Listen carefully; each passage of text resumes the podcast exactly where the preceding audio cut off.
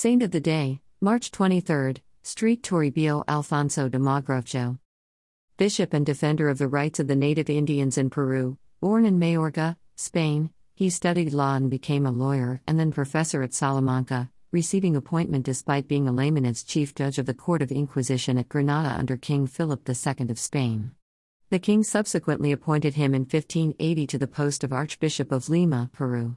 After receiving ordination and then consecration, he arrived in Peru in 1581 and soon demonstrated a deep zeal to reform the archdiocese and a determination to do all in his power to aid the poor and defend the rights of the Indians who were then suffering severely under Spanish occupation. He founded schools, churches, hospitals, and the first seminary in the New World. To assist his pastoral work among the Indians, he also mastered several Indian dialects. He was canonized in 1726.